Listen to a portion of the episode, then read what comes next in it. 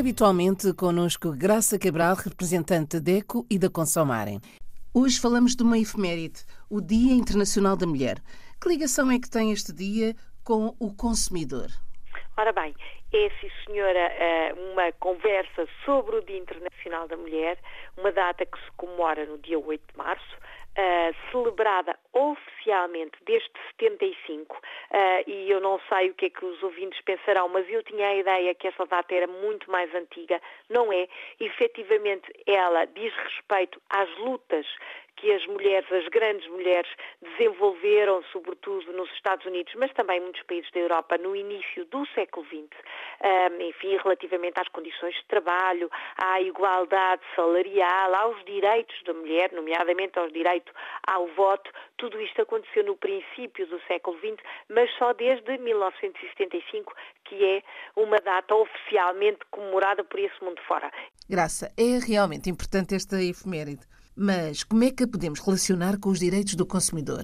E é pelos direitos, neste caso, pelos direitos das mulheres, mas que também está muito ligado aos direitos dos consumidores. Porquê? Porque no que respeita ao consumo, toda a gente sabe que na maior parte das famílias é a mulher que faz as compras para a família, que faz as compras para a casa, que organiza a despensa, que organiza uh, até a gestão do orçamento familiar no que respeita às compras de produtos e até dos serviços públicos. É a mulher que está habituada a reutilizar, a reaproveitar. É a mulher que está habituada a ver os preços, a avaliar onde é que as compras podem ser mais económicas.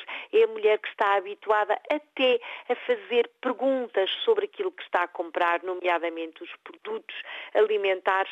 É, na verdade, a mulher que mais se preocupa com este consumo rotineiro.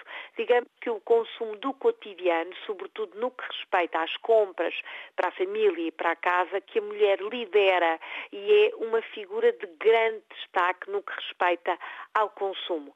E sendo a mulher a grande responsável por este ato de consumo, deve também ela estar muito informada, e o facto de ter acesso hoje um, em condições perfeitamente iguais no mercado de trabalho, à economia, às habilitações, à formação, à educação, tudo isto faz com que seja até a mulher aquela que mais facilmente muda os hábitos de consumo. E, enfim, em pleno século vinte e um, já todos nós falamos num consumo consciente, num consumo verde. Toda a gente fala em produtos verdes, produtos biológicos, produtos amigos do ambiente, produtos que são uh, da época, que são até da região, porque são mais sustentáveis. E quem lidera também este tipo de opção de, de, de compra, de opção de consumo, é precisamente a mulher. Pesquisas uh, feitas pela Comissão Europeia e pesquisas feitas pela Consumers International, que é a Organização Mundial da Defesa do Consumidor, mostram precisamente isto. É a mulher, a consumidora, que está mais uh, aberta, mais disponível para mudar as experiências de consumo, e é também a pioneira na reciclagem e na reutilização de produtos e até de serviços. Aliás, é a mulher que é, digamos, o, a, a grande impulsionadora da luta contra o desperdício alimentar. Certamente quem nos ouve já viu a mãe ou a avó a transformar sobras alimentares em uh, fantásticos festins, como, por exemplo, com a carne fazer os famosos croquetes, ou então fazer com as sobras alimentares um prato maravilhoso como arroz de frango ou arroz de pato.